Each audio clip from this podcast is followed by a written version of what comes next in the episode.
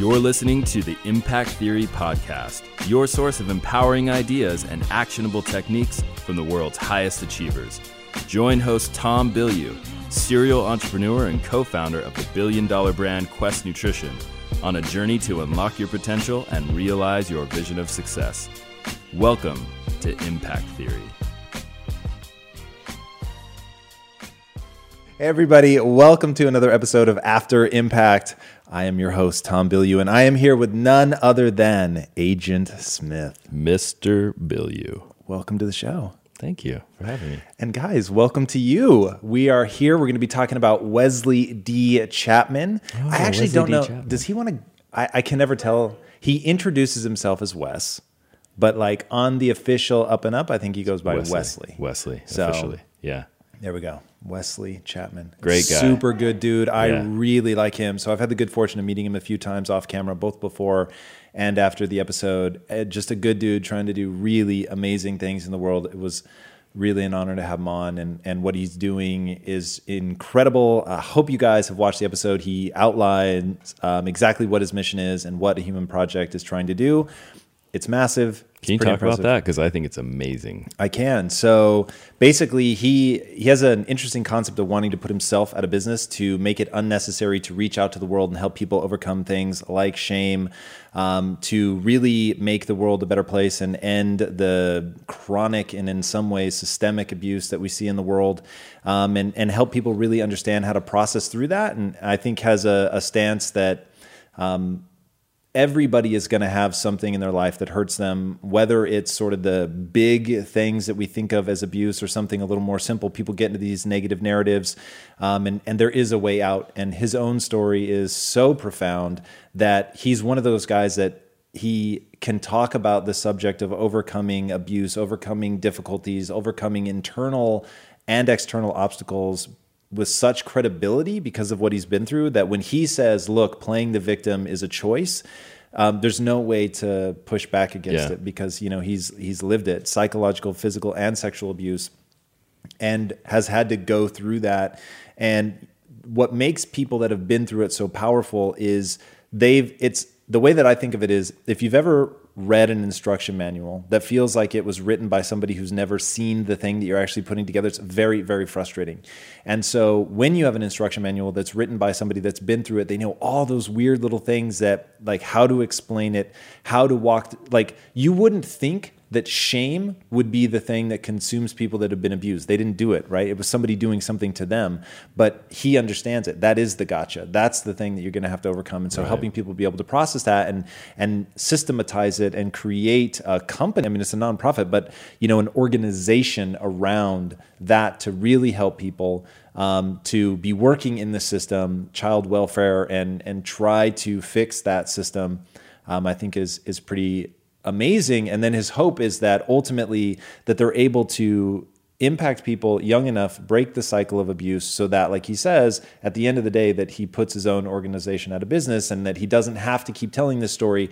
And his hope is that you can break that cycle you can systematize the um, the overcoming of the the mental issues that lead people to do that kind of stuff in the first place and hopefully see that cycle stop Yeah. so it's it's pretty It's amazing. And my understanding is they he and his team go around the country.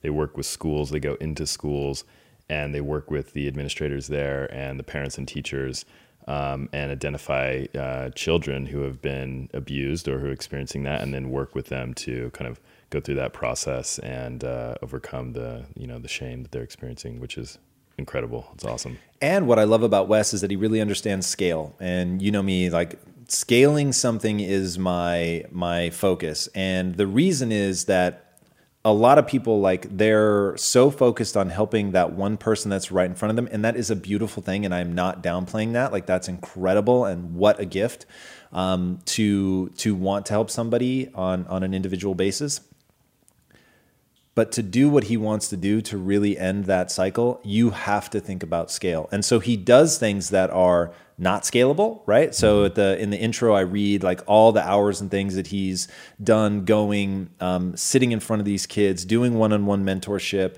um, doing his camp, which is is you know very limited in number but then he also understands social media and he also understands um, things that really do scale and that are able to reach people and his willingness to share his story on a global stage. And then he also has massive events. Um, he's got the human gathering um, which i'm actually going to be speaking at in april Yeah, April. um, and so he he's doing things like that to get a lot of influencers in one place at one time, so that the message can scale, so that it can spread. So, and that's the thing that I find so interesting about Wes is he's he's really somebody who understands both ends of the spectrum. Yeah. The hyperhuman, highly individualistic, connected one on one, all the way to how do we scale this up? How do we impact what he says? His goal is to impact a billion lives. and he's a beast on social media. He is a beast. He's all over. I hope he's watching this right now. I'm sure he is. Yeah. What's up, Wes? um, now that we've been uh, we've been on for a few minutes, I want to welcome our Facebook Live audience and say that um, speaking of scale, you can help us Yes. scale by sharing this live feed. And if you do, you have the opportunity to win a 10 minute chat with uh, Tom Bilyeu here. Nice. I hear his 10 minute chats are, dare I say, legendary. I've heard the same. So join me for a 10 minute chat. Yeah, share this, guys. That really means a lot. You know, that's our one ask right now. Um, so if you would share it, we're trying to get as many people into this ecosystem as humanly possible to have the kind of impact that we're trying to have. Um, I almost choked to death. So share soon before I pass away. yeah. Yes. Um, and if you haven't seen the episode yet, highly encourage you to do so. It launched yesterday. We're going to drop it in the comments so you can check it out, or you can always check it out on our podcast. Um, couple of YouTube comments I want to I want to read because people Nice. have been uh, diving in already. Uh, one is from MedLife. They say this guy is made out of steel. I can sense an aura of pure strength around him. yeah. Definitely. Wes is So not true. for play. Nope. He even says in the episode, like, there's a, a good side to every bad thing that happens to you. And the when he looks at his own life, he says, you know, I don't think he would wish his life on anybody, the early part anyway. But he says now, like, you can't knock me down. Like, good luck, right? So if I've survived all of this, if I've gone through this, if I've had to like find a way internally to be strong enough to deal with that, there just isn't anything that life can throw at me that I won't be able to overcome. And and so yeah, saying that he's literally the man of steel, I'm with that. Yeah, that's awesome. What do you think about that strategy of sort of collecting the hardships in your life and keeping a, a mental catalog of them and then referring back to them to say, I got through this, I can get through anything? I think it's critical. Yeah. I, I Do do really that? do. Oh yes, yeah, yeah, yeah, for sure. And you know, you get what you focus on, right? So if you're focusing on how those bad things happen to you and why, woe is me, why do they happen to me? They'll be destructive. But if you focus on the fact I survived this, I got through this, this is something that I have found that path through. I'm the type of person that looks at the hardships in my life and says, here's how you get to the other side. That's how you begin to build an identity. It's the exact same thing that happened to you, but you're focusing on a different element of it. And when you do that, they become these empowering moments. And so, yeah, I think about that all the time. It's also one of the reasons that I work out in the gym. Like the gym is an easy way for people to access that part of themselves because it hurts. And you're putting yourself in a situation where you're going to suffer. Like this morning, I hurt my shoulder. I was just saying that before we started rolling. And um, you, you just have to look at it and go, yeah, I'm willing to deal with that. Yes, I am going to show up next time. Yes, I'm going to be smarter about it. Yes, I'm going to fix this problem. Yes, I'm going to push through pain because I'm the type of person that does that.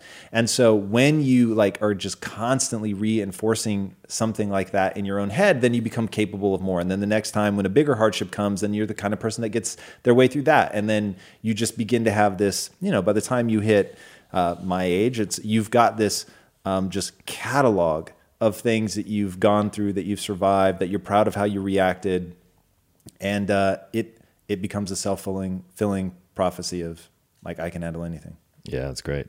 Uh, another comment on YouTube from Nina Buck. She says, "Wow!" Exclamation point. Thanks to both of you for this wonderful session. Wes, I'm now one of the billion you've impacted. That's awesome. Thanks, Nina. That's great. That's awesome. Uh, another one, Undina Castillo says, "One of my favorites so far. Congrats on 20k." That's dope. Thanks, Thank you, Undina. By the way, And thanks for helping us get there. yeah, no kidding. All right, so this one I want to read, I think is a nice jumping off point for us. It's from Stefan Holstein. He says, The power of story is truly king. Know your own narrative is always so powerful. Mm-hmm. Yeah, I mean, you know my feelings on that. It it really is, and what's coming out in neuroscience now about narrative and about how humans like. There's a reason that that as a species we have used narrative for so long, and Um, it it is the way that our metaphor seeking brain uses to understand. Like that's how we assimilate new information. That's how we communicate information. That's how we connect. That's how we bond. Um, it it is it's a fundamental driver of the human condition.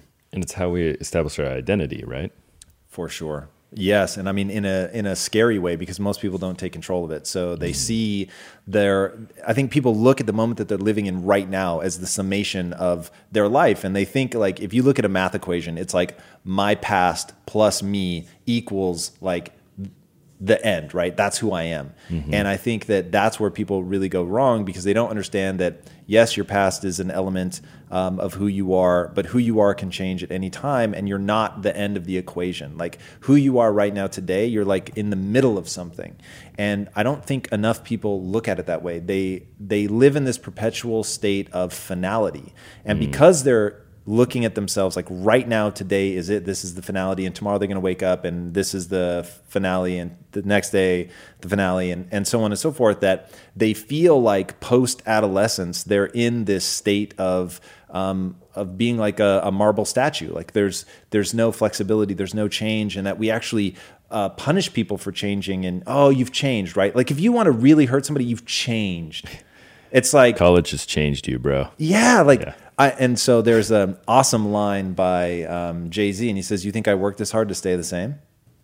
And it's like that's always resonated with me, dude. If you want to, like, if you want to hang with me, like my poor, my long suffering wife, it's like I won't be the same person a week from now that I am today.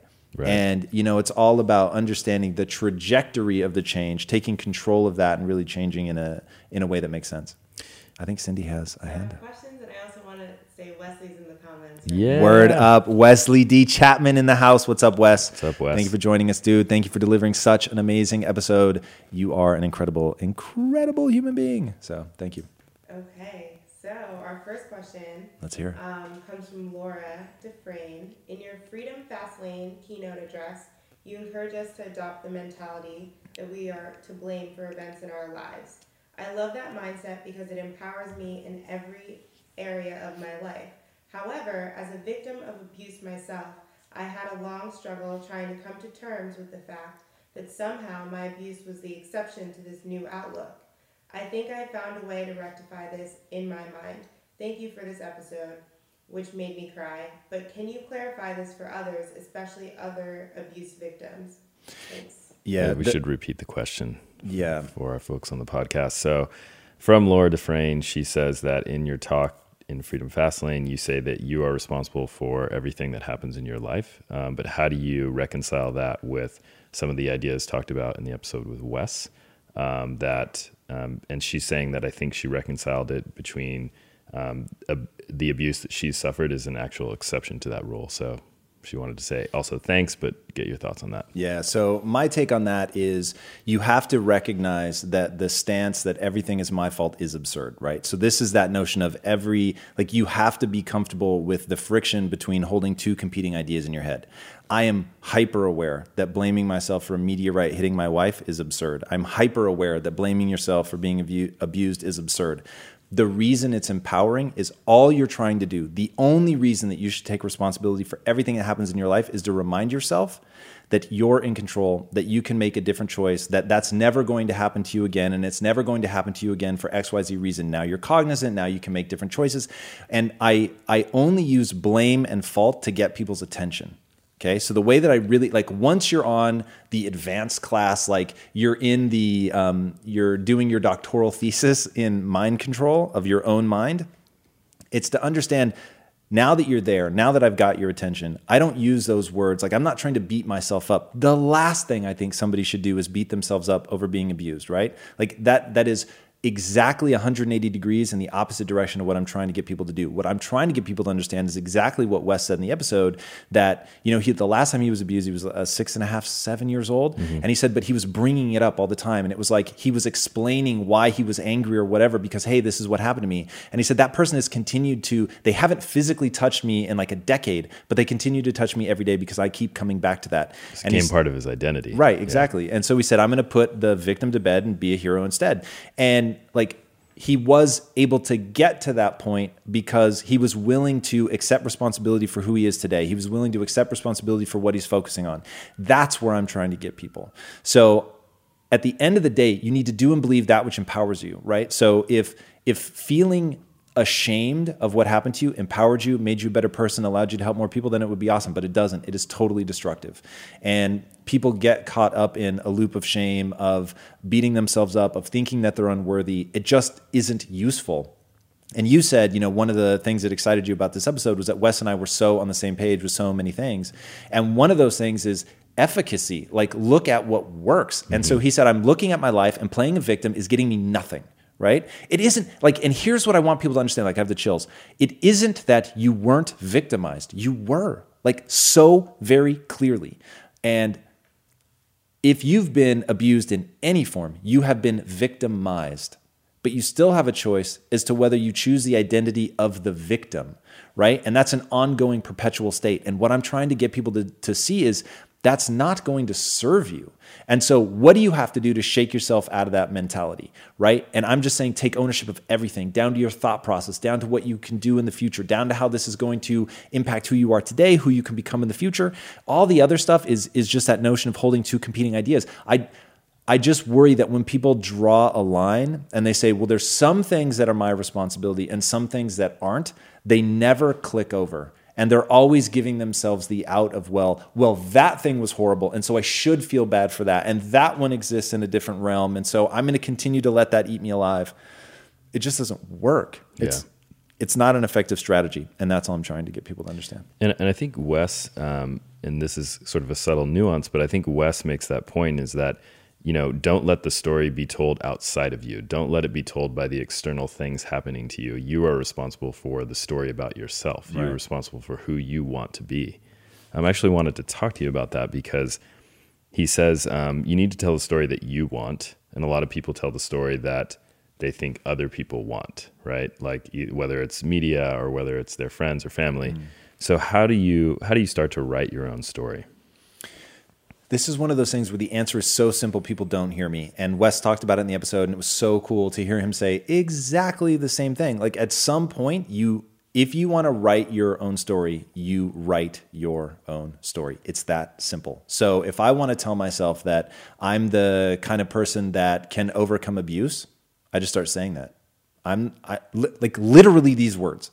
I am the type of person that can overcome abuse. I'm not going to focus on the negative. I'm going to help other people. I'm going to um, look at the ways in which this has helped me. Oh, shit. Like, so Wes, right? Um, yes, I've been abused. Yes, that's a part of what I've gone through. I'm going to find my cathartic moment. He said it, you know, it happened behind closed doors. I'm going to find that healing moment for me. And then I'm going to focus on the things that empower me. And so one of the things that he began to focus on was that notion of I am unstoppable, right? And it fucking starts with you just start saying it. You start saying it. And it, this is this is understanding the neurological realities of being a human and that the brain cannot differentiate okay? Everybody listen to this. The brain cannot differentiate between signaling to other people and self-signaling okay? What you say to other people you know will work right? If you go tell people hey i'm um, i'm really into reading and you read a lot and you just you don't even think twice that people are going to believe about you that you're into reading but what people don't understand is when you start telling someone I'm into reading, you start becoming more into reading because you're saying it to yourself. And right. you're going to start reading a little bit more because you're saying it to yourself. And then you're going to be like, whoa, I really am into reading. Like, it doesn't, like, whatever that thing is. So let's say you are broken, you are on the floor, you have been totally devastated by abuse. Nothing in your life seems worthwhile. You are contemplating suicide. Okay? You, you've got no credibility with yourself whatsoever. You do not believe about yourself that you're the kind of person that is going to overcome this. In that moment, in the darkness that you're living in, right then and there, you say to yourself, I'm the kind of person that pushes through darkness. I'm the kind of person that gets up off the floor. I'm the kind of person that will find a path to this, even when it seems hopeless. I'm the kind of person that doesn't give up. Okay, you actually say those things. You can say them out loud, you can say them silently in your, silently in your head, but as you begin to repeat those things, they will become true because that's how the mind works and it begins to wire. And literally, you will look for ways like we look for confirmatory evidence. Okay. So as you sit there, and if you tell yourself, I'm the kind of person that like this bad shit is always happening to, that's just me. You will find the truth in that. You will find the times that you were abused, the times that you were neglected, the times that people made fun of you. Like they will spring to mind so powerfully and so aggressively that it will be self evident that that is true. But on the other hand, if you say, I'm the kind of person that gets up. I'm the kind of person that pushes through this. I'm the kind of person that gets better and improves over time. And no matter how dark and painful, like I keep going, you will find the evidence for that and it will become self evident as well. Whatever you focus on, whatever you tell yourself becomes self evident because that's how the mind works. Okay, and that's what people don't understand. This is just a mechanism. I'm just telling people to tap in to a mechanism of the human brain. It looks for confirmation, not disconfirmation. It is easier to see something that is there than something that is not there. So if you say to yourself, I'm the type of person that bad things happen to, you don't start thinking of the thousand great things that happen to you. Your mind latches on to the thousand ways in which that is a true statement instead of the thousand ways in which that is a false statement. Both are equally true. Okay, that is just how the, the human mind works. All right, so what if you um, are not aware of the narrative you're telling yourself? What if you have a um, negative uh, self narrative cycle happening and it's happening at a subconscious level and you're not aware? That is happening, I promise, for everyone. And that's why the rather than trying to spend all your time identifying like what's that subconscious loop that's playing, Start telling yourself an empowering narrative out loud. Write it down. Say it out loud. Say it to your significant other. Say it to a best friend. Say it to a stuffed animal. Doesn't matter. Just start saying it. Then that's going to be the thing that you're focusing on. Then that's going to be the thing that you start really reinforcing in your mind. And then maybe, just maybe, you'll start to be aware of the times where something slips in. And this is what Daniel Amen, Dr. Daniel Amen calls ants, automatic negative thoughts. And people have to get very, very good at stamping those out. So, one, it starts with just consciously telling yourself a narrative. And then you'll find that your mind begins to wander. And so, this is something I was thinking about last night as I was having trouble falling back asleep. And I thought it is so fascinating. Like my mind goes from one notion to the next notion to the next notion to the next notion and like ceaselessly. And what's fascinating about that and why it's so important to understand that that is what the mind is programmed to do, okay? That is what the mind does. Is it moves from thought to thought to thought to thought to thought. It is ceaseless. Meditation is about learning to stop that automatic process and honestly, the only way that I've ever been able to do it, I'm sure there are amazing people that just have something figured out that I don't, but the only way that I've been able to do it is to put my mind onto something like the, the part of the cycle of the breath that I'm on, because my mind will be occupied by something. Okay. That is the nature of the brain. It's like understanding that humans are an active species that go into an environment, try to master that environment. That's just what we do. And so once you understand that about people and the way that you have these internal drivers, once you understand that the mind is going to latch onto all these things, you will understand the absolute necessity of taking control of that. So your mind is going to go to something but if you don't take control of that, it's gonna it, it just slides to the protective mechanisms, which are almost always about the ways you're insufficient, the reasons you shouldn't leave the house, the reasons that you shouldn't put yourself out there, because it's it is more dangerous to engage, to go do something, to take a risk in front of the social group than it is to retreat inward. And so the until you train it otherwise, because you can train it, until you train it otherwise, that's what your brain will do. All right. I want to remind everyone what we're doing here. We're on Facebook Live. We are doing After Impact. This is the show where Tom and I sit down and go deep post game analysis of the episode, which launched yesterday with Wesley Chapman. Highly encourage you to go check it out. If you haven't seen it already, we are giving away a 10 minute chat with Tom Bilyeu. If you share the live feed, it's going to help us scale, reach more people, grow our community. That's what we're doing in phase one of Impact Theory. So, Cindy, do we have any questions from our live audience? Yeah, we do. This one comes from Joe Cross. Um, what have you found are the key triggers that compel people to change their mindset? Question is from Joe Cross, and it is What have you found are the key triggers that compel people to change their mindset? Pain, suffering, like rock bottom. I, I don't, not many people change until they've they've just they're encountering something that they can't take anymore, mm. and then they're they're gonna push back against that. Like they they no longer feel that they have any other option. Um, I I'm deeply distressed by that as a human characteristic. Um, but that was like chasing money for me. It was the only thing that snapped me out of that. Was I got so unhappy that I was like, I'd rather be poor than this. Right? I don't want to keep suffering. Drug addicts, same thing. Got to hit rock bottom. There's got to be some moment where it's like I would rather anything other than this. Like it's just it's so painful. Um, yeah, I, I have not seen anything that is consistently true other than that. Hmm. Interesting. Okay. Um, I want to read another comment from YouTube. So this is from Tony Smithson. He says, uh, I can specifically remember, so he's talking about the Elmo effect. I can specifically remember certain Christmases where I asked for only one thing, and at the time seemed like the only thing I wanted in the world. Skipping ahead, I've recently ended a near four year relationship with this same idea of self sabotaging the relationship by thinking the thoughts of, you never listen to me, you never hear what I'm saying, and when I ask for certain things, it is not reciprocated. So I'd love to dive in a little bit more into the Elmo effect. I know we touched on it briefly, but what is the Elmo, Elmo effect, and uh, why is that such an important thing to recognize that's happening? So this comes from one of uh, Wesley's actual um, people that he was working with, helping them process through something, and they were because he said, look, not not every trauma is like some big grand write a book about trauma. Some of it is just not feeling heard, not feeling like your feelings are validated, um, and he said it can stem from something as simple as you ask every Christmas for an Elmo doll, and you get all this amazing stuff, an Xbox, cool toys, whatever, but you don't get the Elmo doll, and so even though it's something that from the outside you just think, wow, that's so trite and petty. Like, how can you be obsessed about that? But people do, and they it makes them feel a certain way. It makes them feel not heard. And he said people will carry that with them for years and years and years, and let it impact the um, the relationships that that they're in and things like that. Um, so that really, really, really rings true to me. And I think that people do that. Um, it's obviously not very productive or helpful. Um, and then getting into like how to deal with things like that, the way that um, my wife and I did it was coming back to that base of do you believe that that person loves you? And if the answer is yes, then it isn't that they, because they may really not be validating your feelings. They really may not be hearing you. They may not understand.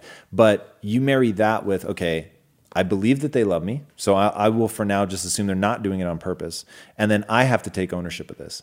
I'm not communicating in a way that's effective. They're clearly not hearing me. And this is where my wife and I began to define terms, right? Because the other person has their own internal life. They're, you know, going through things. They're distracted by their own ants, their own automatic negative thoughts. They're distracted by all the things that they're trying to do in the world. They're maybe blinded by something they're excited about. It. I mean, it's not always bad. Like they're just amped. And so they really aren't hearing you. But if you take responsibility for learning to communicate that in a way that's effective, using words that the other person knows, hey, you need to stop and listen to what's going on here, or that they have the opportunity to explain why they're not going to, you know, give you the Elmo doll or whatever, right. um, then you can keep the the lines of dialogue open. Yeah, yeah, it's interesting. Um, Wes talks about in the episode uh, that like you said, not not everyone is suffering in the same way, and just because someone has a has a different circumstance doesn't mean that they're still going through some pain and trauma. Um, and your brain, uh, if I'm kind of summing him up, I think he says your brain doesn't really distinguish between degrees of trauma or pain, mm-hmm. subjectively speaking. Right? Suffering is equal to the sufferer. So, do you feel the same way, and why do you think this is an important concept? If so. Yeah, I, I, do feel the same way. And the example that he gives in the episode is, you know, he had never broken a bone in his body, but he's, you know, stubbed his toe on things, and it it is a blinding pain. And he said, I fully accept that somebody who's broken their leg in six places and have had to have it reset, and you know, he didn't push it this far, but like somebody getting their bone reset and they pass out because you know the pain is so intense, that person is going to go, I'll take a stubbing of my toe, like the the um, scope of it just isn't the same. But you know, just like on a graph, it's like there are times where if you zoom in, the peaks and valleys look the same, and then you zoom out because there's an amplitude that's you know magnitudes bigger. Then the other thing looks small, but when you zoom in, the like amplitude of it looks the same. Um, that that example would be way cooler if we were showing graph, something. Yeah, yeah. Um, but I, I think that that's important for people to understand because this notion of automatic negative thoughts. So you think I've, you know, I'm obsessing over my Elmo doll. Um, I shouldn't be. This is so stupid. There are people that are going through way worse, and so now you're compounding the problem because you don't feel listened to and you think you're an idiot and you're beating yourself up for it. But it's that's not making the Elmo effect go away, right? The thing that's going to make the Elmo effect go away is to recognize that it is a deep-seated human desire to feel heard and understood and you need to communicate that to your partner and until you do, like that's going to be something that's in your mind. And so allowing yourself that that is the amplitude of the life that I've lived and thusly like those things are very intense for me. They mean something to me and they may not turn into chronic anxiety or anything but it's it's a meaningful event in their life and they need to process through it and and allowing themselves that instead of just further ridiculing themselves I think is is very important. Yeah and it's also um, I think it's helpful for people to understand that you know and I think people do this that they diminish their own um, pain and suffering, mm-hmm. right? Well, oh, I'm not really going through anything hard. Like, you know, I live in a developed country. I have means um, available to me, and yet I'm still anxious, or I'm still stressed, or I'm still dealing with these things. Right. And it's easy to diminish that. But I think one of Wes's points was, you know, you're not alone. Um, just because people are suffering in a different way doesn't mean it's necessarily any worse than what you're going through internally. Yeah, A, definitely. And B, diminishing it is not the same as dealing with it. And I yeah. think that's where people get stuck is because they're trying to dismiss it, because they're trying to dis- diminish it, they never actually process it. Yeah. And in not processing it, it's going to linger. And so for Wes, who's somebody who's trying to help people live their best um, life, it that's holding you back from that right? Yeah. and so it's it's super sad. And and this is one of those things that's like it's such a bummer because you're watching somebody who could really be extraordinary and it's not like they're being held back by something massive that you would look at and go whoa that really would be hard to overcome. They're being held back by a litany of really stupid stuff. And it's you know the the minor things but their life is still held back. And that's Wes's point, right? Your life is still held back. Like until you're able to process through that, until you're able to have the breakthrough, the cathartic moment, the healing moment, you're not going to get on the other side of it. And so learning to process through even the small things, I think is really important. That's awesome. So I was listening to Run the Jewels this morning. What is that? They're a rap duo. Run the Jewels. Run the Jewels. Check them out. They're really wow, good. I'm going to have to. Killer Mike and LP. Um, Shout out to Killer Mike and LP. Yeah. There's a uh, there's a line in, in one of their songs on the new album says, "Can't pick up no crown, holding what's holding you down. Can't pick up no crown, holding what's holding you down." Nice. And that really, I felt like was perfect for this episode. You know, letting go of the burden of the things that are holding you back, mm. because you can't you can't pick up the crown if you're holding the other thing. Right. You got to set that down. Can can we talk about um, raccoons for a second? Yeah. And I prefer to say raccoons, even though I know that it's raccoons, but like raccoons, raccoons is so much more fun to say. Um, so, do you know how to trap a raccoon? No. I put don't. a shiny object in a box where they can put their paw. It's a paw, right? Yeah. They can put their paw into it, but once they grab the object and make a fist, they can't get it back out. Oh. And they won't let go of the object. Like they will just stay stuck because they're like, I'm not letting go of this thing. And like Seems I, ridiculous. It it is ridiculous. I can't believe it works, but like that desire to even hold on to something negative when it becomes a part of your identity, it is who you are. It's your burden, it's your yoke to bear, right? Like that people do that shit. And like they're almost more afraid like who am I if I don't have this? Who am I if I don't have this burden, this pain, this whatever?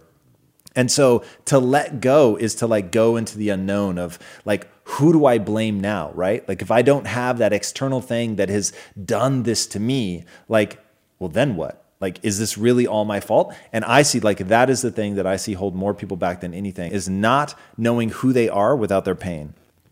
And so they, so you were quoting the line from "Run the Jewels." Run the Jewels. Run the Jewels. I want to know, like, in the comments, who I've never heard of these guys. Oh, they're I, big like, right now. I'm I'm I'm gonna have to check them out. A, I'm super into hip hop. They're hip hop, yeah. Yeah. All right, super into hip hop, and then B, I even though at 33 most people stop seeking out new music, I do not. I seek it all new. All right, so go. back back to the shiny object syndrome. Uh, people, if you want to trap a raccoon, um, you put a shiny object in a box where they can get their paw through, but once they clutch the object, they can't get it back out. And instead of letting it go and pulling their hand out, they just keep holding onto that thing, which is absolutely crazy to me. Um, but that's where I see a lot of people go because the the pain that you're going through, that thing that happened to you, that negative thing in your past, it really does become a part of your identity, and people don't know who they are without that and don't want to take responsibility because to take responsibility for everything that's happened in your life, you have to go backwards, right? And now you're painting backwards over everything that I was living in a suboptimal mindset. And that idea so freaks people out because of what they build their self esteem around. People build their self esteem around being right. And so they're not prepared to invalidate 99.999% of their life to say that I was wrong for all those years, that I could have been thinking in a more effective way. But if you just make a subtle shift, and don't build your self-esteem around being right. Build it around identifying the right answer. Then all of a sudden it's like oh my god. Like i just realized that i could be doing things more optimally. This is amazing. I'm so excited. And i'm the kind of person going back to that notion of how do you build that new identity? You just say it. I'm the kind of person that builds my identity around identifying the right answer. This is like just the other day, um, I was with um, Matt Legati, who's with uh, Vayner Talent, amazing guy, super cool guy. Uh, he was with me at South by Southwest, and he wanted to do those photo booths, and I hate those things. I those things. I hate them. I absolutely hate that. And he was like, "But Tom, you're the guy that says yes to everything." And I was like, "You motherfucker!" So I was like, "You know what? You're absolutely right." And so we got in. We had a blast because I just flipped that switch in my mind and and was reminded by somebody of the identity that I build that I say yes to everything. So ended up being a lot of fun. So, you know, shifting that subtle but massive thing about what you build your self esteem around allows you to let go of said shiny object, get your hand out of the trap, and continue moving forward. In today's highly unpredictable and rapidly changing world, the smartest move you can make from a financial standpoint is to actually understand how money works and how markets move. Because if you want to have any chance of investing your money wisely and growing your financial portfolio, you have to make a profit. And the only way that you're going to do that is either by setting and forgetting or actually understanding what's going on at a macro level. So whether you're a seasoned investor or someone looking for extra guidance, today's sponsor, Yahoo Finance, has got you covered with all the tools, data, and news that you need in one place to grow your knowledge base around what is happening in the world of finance and to make sure that you have the right goals and you're executing well. Yahoo Finance makes it easy to consolidate your accounts so you can effectively and efficiently manage your entire portfolio. Personally, I love how straightforward their platform is to use. It is very simple to get the information that I need. And Impact Theory's own chief financial officer is exactly the same, spending time helping me frame exactly what is going on from a global perspective so that I'm making the smartest decisions that I can. I definitely recommend that you check out Yahoo Finance for comprehensive financial news and analysis. Visit the incredible brand that so many great investors use at yahoofinance.com. It's the number one financial destination. yahoofinance.com. Once again, guys, head there now, yahoofinance.com. If getting your hands dirty and taking good care of your car or cars is a passion of yours, then eBay Motors is here for the ride.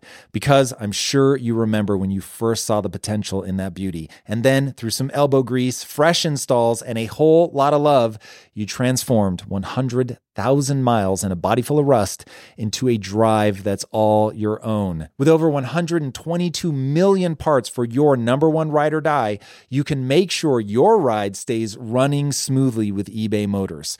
Brake kits, LED headlights, exhaust kits, turbochargers, bumpers, whatever your baby needs, eBay Motors has it. And with eBay Guaranteed Fit, it's guaranteed to fit your ride the first time, every time, or your money back. Plus, at these prices, you're burning rubber, not cash. Keep your ride or die alive at ebaymotors.com. Eligible items only, exclusions apply. Yeah, and I think the beautiful part of that is once you let go, you open yourself up to all this possibility and, and potential that you could be reaching. No right? question. The crown. That's the crown. I think I think that's what you got to say. pick up the crown, but you first have to let go of the other thing. No question. Um, all right, we have any more questions from That's a Facebook great Live? line. Thank you for introducing You me. know, and I didn't. I'd heard the song multiple times, but hadn't really listened to the lyrics. And then this morning, I was like, oh, it was like a light bulb. moment, second. You know? Nice. And then it was perfect for this episode today. And I have to say, so you've now introduced me to two hip hop. I had never heard the song "Monster" by Kanye Great song. and Jay Z and Nicki Minaj. Thank you, which is fantastic. So I'm grateful for that. Now I get to check out "Run the Jewels." I got to give a shout out to my buddy Jarvis because he's really the one putting me onto all the good. Now is he your days. home AI? No, he is not. But Oh, that's sad. yeah. All right. Well, what's up, Jarvis? Um, any questions from our Facebook Live So, audience? Um, this one comes from Danbro Fitness. Um, put the victim to bed and wake the hero instead. How have you put the vic- victim to bed when you have had to overcome an issue or insecurity?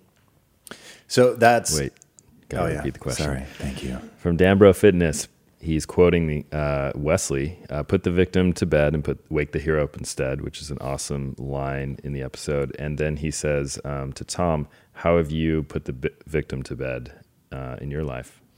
So the the thing that really made me feel like a victim was my own mind, and I think that's how I got really obsessed with it. So I'm uh just an obscenely slow reader. I've never considered myself very smart. I've always been surrounded. Um, if you've read Malcolm Gladwell's Outliers, like somehow, some way, I just grew up around like even to this day, some of the smartest people I've ever met were people that I went to high school with, and so it just always made me feel stupid. Um, so I grew up feeling like I was stupid, um, not feeling like I was really exceptional at anything, um, and just being like, "Woe is me" about the hand that I was dealt. Right, and so I actually have you seen the movie Amadeus? Not the whole thing. I've seen Oh my it. god! Like, watch this movie. I pr- so many people are going to identify with this. So in the movie, there's two characters. There's Amadeus Mozart, Yep. who is amazing, one of the most remembered um, artists of all time, and then there's this guy named Salieri. Now, the story is largely told from Salieri's point of view, so it's his take on Amadeus. And in it, Salieri basically says, I have been given a curse. I have the chills just remembering this. I love this movie. Salieri says, I've been given a curse. I'm just good enough to recognize how much better Amadeus is. I'm just good enough to recognize how much better he is.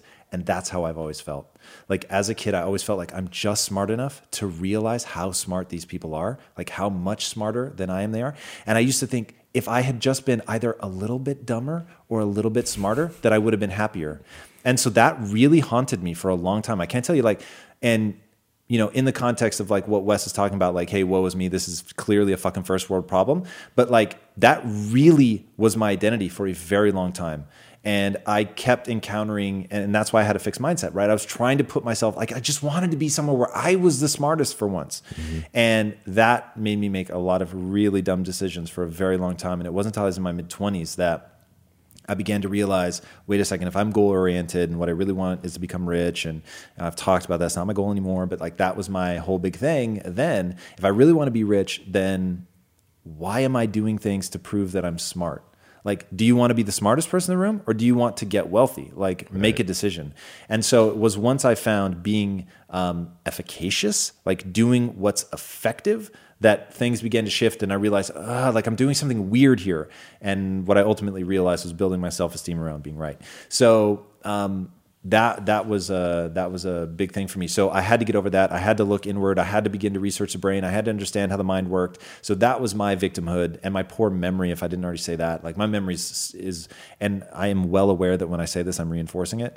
Um, so I need to decide how to better handle this. But I have historically had a bad memory, um, and that's always been very frustrating for me. And so you, it's ironic to me that one of the things that um, I've gotten known for on the show is having like a great memory and being able to pull like all this information up. And my thing is, I remember about 10% of what I encounter. So my strategy has just been to encounter so much information that the 10% from a raw number standpoint is big, but it's still only 10%. And that um, I remember one time, God, I'm derailing, but I remember one time uh, me and a friend were having a conversation with this third guy, and the third guy was, he had heard somewhere that, like, oh, a book of questions or something and like would you give up everything that you own to have a photogra- photographic memory? And he was like i don't even understand like how would that be advantageous? And i was like dude i would give up everything i own and then some to have a photographic memory because the the power that you would have. But on the flip side just to wrap this one up in a bow my wife wishes she was as forgetful as I am because I forget the bad things as well as the good. So hmm. like I don't hang on to shit. Interesting. And so it's like shifting that focus to, hey, maybe it's my superpower. Maybe forgetting is the thing that has allowed me to find happiness, to not linger in the negativity, to be able to change what I build my self esteem around. And, you know, just like all the things in my past just become like these dim memories. Yeah, that's great. Um, have you heard of people going on a media diet? No, but I can sort of suss it out. They stop taking Yeah. in media. They s they stop with news media. They stop with social media, um, and they just take a break.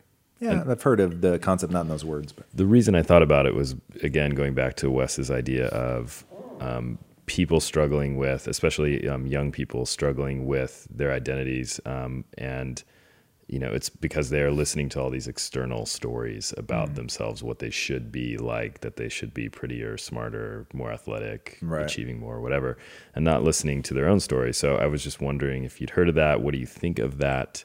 As a concept of uh, trying to listen to yourself a little bit more. I think people should definitely listen to themselves more. I'm, I don't feel compelled to go on a media diet for the following reason. I curate so relentlessly what I let into my mental space. Um, and if, am I the only one hearing that?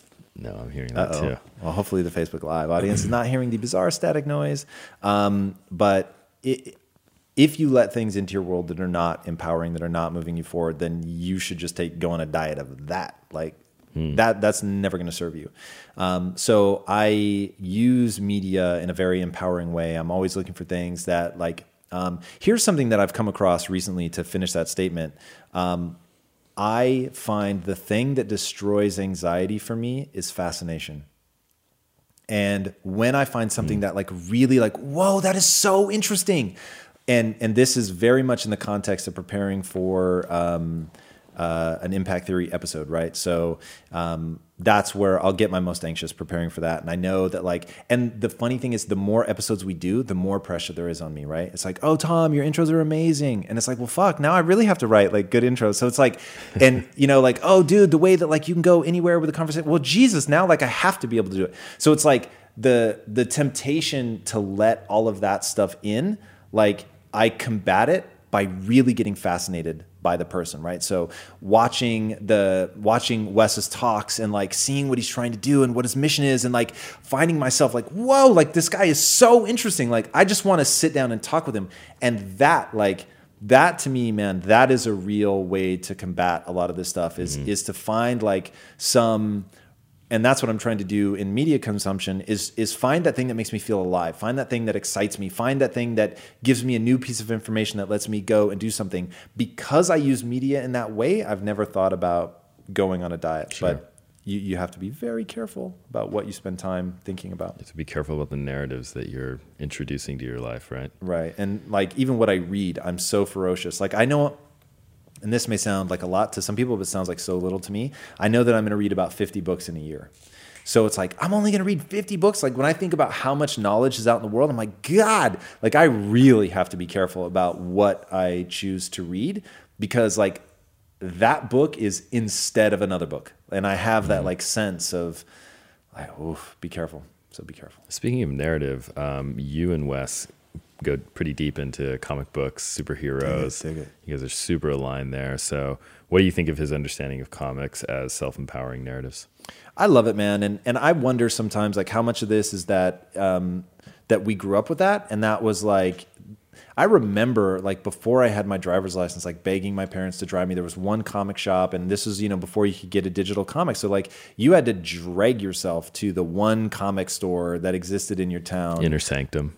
That was in yours, Bakersfield, yeah. Nice. And I am so, as evidenced uh, by my earlier statement about my memory, I don't remember the name of the one that I went to, but I can picture it so clearly. Like I can tell you, I could walk right now to exactly where the Image comics were because Image was my jam. So I was all about Image comics. And What's um, an image comic? oh, exactly? what? What is happening right now? You don't know Image comics? No. Oh my God. Okay, she has a pass because I guess you're super young as well. Oh man. Are they like I don't think they really have as much juice anymore. So imagine this. Back in the day, a bunch of comic book artists and um, writers get together and they're like, we're being taken advantage of by the big companies. So what we're going to do is we're going to be artist owned. You guys are going to maintain the rights to your own characters um, and, and really be able to do something with this. And it was like Todd McFarlane, the guy that created Deadpool's name I'm forgetting right now. Um, I really want to remember it. Doesn't matter.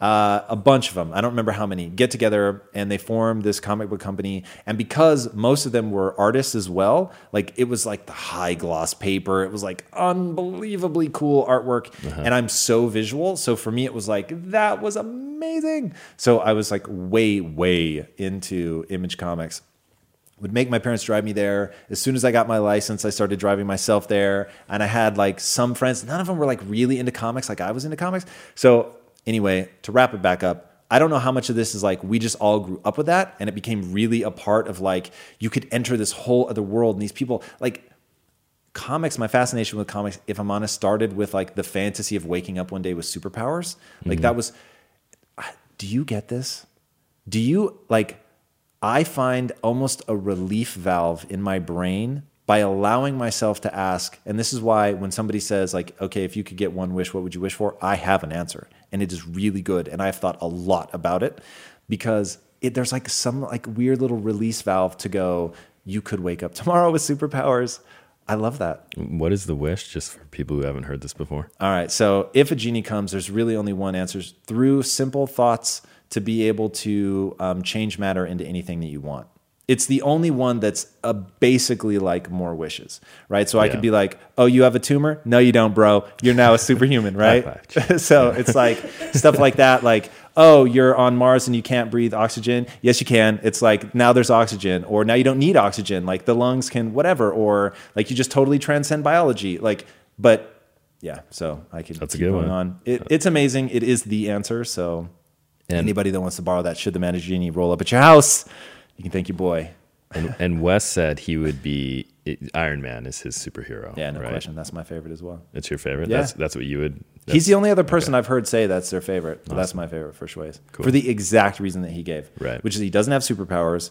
Um, he just busts his ass and creates, you know, the suit that allows him to do amazing things. right. That's and then he says that that suit, uh, that that idea, that metaphor is that I can put on any armor I want to become anything I need to become to empower my life. Right. Which is what Iron Man does. Yes. Now, so Wes like has like a whole background thing with like that notion of wearing a suit that I think is really powerful, and I won't um, bastardize it. You guys should watch the episode if you haven't already. Yeah. Uh, it's pretty powerful, and and he talks about how that actually took him somewhere not positive for a while, and then he was able to sort of regain his equilibrium with that. Um, the question that I am always expecting someone to ask me, at least Joseph Martel, Joshua Martel, I can't believe I messed up his name. Joshua Martel should be asking me, um, is why don't you want to be Batman? Because he also doesn't have superpowers. Anybody know the answer? I don't know the answer. Batman is consumed by negativity. And I'm totally motivated The by Dark like, Knight. yeah. I, look, I, yes, I love Batman, love Batman, but the, I can't, I can't say that he's my favorite because he's he's really he hasn't transcended the negativity, the negative things. He's used it as motivation. That's super powerful, but he's he's in some ways consumed by it. He's brooding. He's brooding. Yeah. All right. Um, we're on Facebook Live right now. I think we have some questions potentially. If we don't, I want to uh, talk to everyone about um, the Impact Theory store, which just launched. So Oh, look at that self promotion! Hit it, hit there it. it is. We're wearing the Impact Theory shirt right here. Um, anyone can get one now. Go to shop.impacttheory.com. We're doing a special giveaway right now, promo, because we just launched. So use the code KICKOFF. That's KICKOFF in uh, in the checkout, and you can get 35% off. Nice For sure. And these things, like I'm super shocked at how well they've done. So to anybody in the feed right now that bought one of the shirts, man, thank you so much. Yes. Like they really sold like hotcakes. I think we were all taken aback uh, by how fast they sold. So thank you guys, thank you very very much. And we promise that the store won't be embarrassing forever. Uh, we will improve it. It literally right now you go and you're gonna be like, oh, it's a shirt. There's a shirt. There is a shirt. It is Yeah. very singular. Uh, we will be adding stuff. We're also looking for people if you want to submit designs. Um, if there's a quote or anything from the show, from the ethos in general, that you'd love to see made into a shirt, submit it. You can send it to connect at impacttheory.com. And um, if it really does fit and people are super into it, then we will um, get it up there. I think that signal is four minutes. All right, we have four minutes, so that's Or just or ideas that you have for uh, things you'd want to see in the Impact Theory store. yeah, word, Got request for poster. Nice. Question poster. Yeah, We should do a word. poster. Definitely do some of those. Um, well, those are all the questions I have. Did you want to talk about anything else? No, man. I just um, I I really really encourage people to watch this episode. Wes, I think, has um, nailed so many things about the way the mind works and about an empowering belief system, about overcoming um, obstacles, things that have happened to you, um, the way that people trap themselves in a negative self narrative. I think he's got answers to a lot of that stuff. His own story is just super super inspiring. I think a lot of people have been moved by this. Certainly, people have written in saying that he really really touched them. Um, and, and yeah, I just. Uh, there's no substitute uh, to hearing directly from him. And like, check out what he's doing with a human project and and the Human Gathering. Yeah. Incredible, incredible stuff. Uh, be a part of it. And if you're in LA, oh, Cindy, do you know the date? April what is the Human Gathering? Uh, it's I think it's the sixth, but hold on. Man, that's like super soon. So, It's going up fast. all right. So, April 6th, this April 6th, 2017. Um, if you guys are in LA, come by. I'm going to be speaking. Um, I will do my best to like really rock it and deliver just a massive ton of value. And you guys know my shtick. If you come and you have a question, I will stay in the lobby if I have to until every question has been answered. Um, I've clocked like I'm forgetting now, and I'm probably blowing it. It was at least six hours. It might have been as many as eight hours um, at a recent event that I just stayed and answered questions. Um, I will keep going until you have no more. I live to serve this community and to do amazing things uh, for you guys. So come out, support Wes, um, and then hit me up. What's that? We'll be sharing more about it on our. Yeah, for Schways. So we will definitely keep you guys abreast as we get closer. Um, but I think that's it. So, guys, thank you so much for joining us. And on behalf of Agent Smith and myself, uh, thank you for joining us. This is a weekly show. If you haven't already, be sure to subscribe. And until next time, my friends, be legendary. Peace out. Everybody, thank you so much for listening. And if this content is delivering value to you, please go to iTunes, go to Stitcher, rate and review us. That helps us build this community. And that is what we are all about right now building this community as big as we can to help as many people as we can, deliver as much value as possible. And you guys rating and reviewing really helps with that. All right, guys, thank you again so much. And until next time, my friends, be legendary. Take care.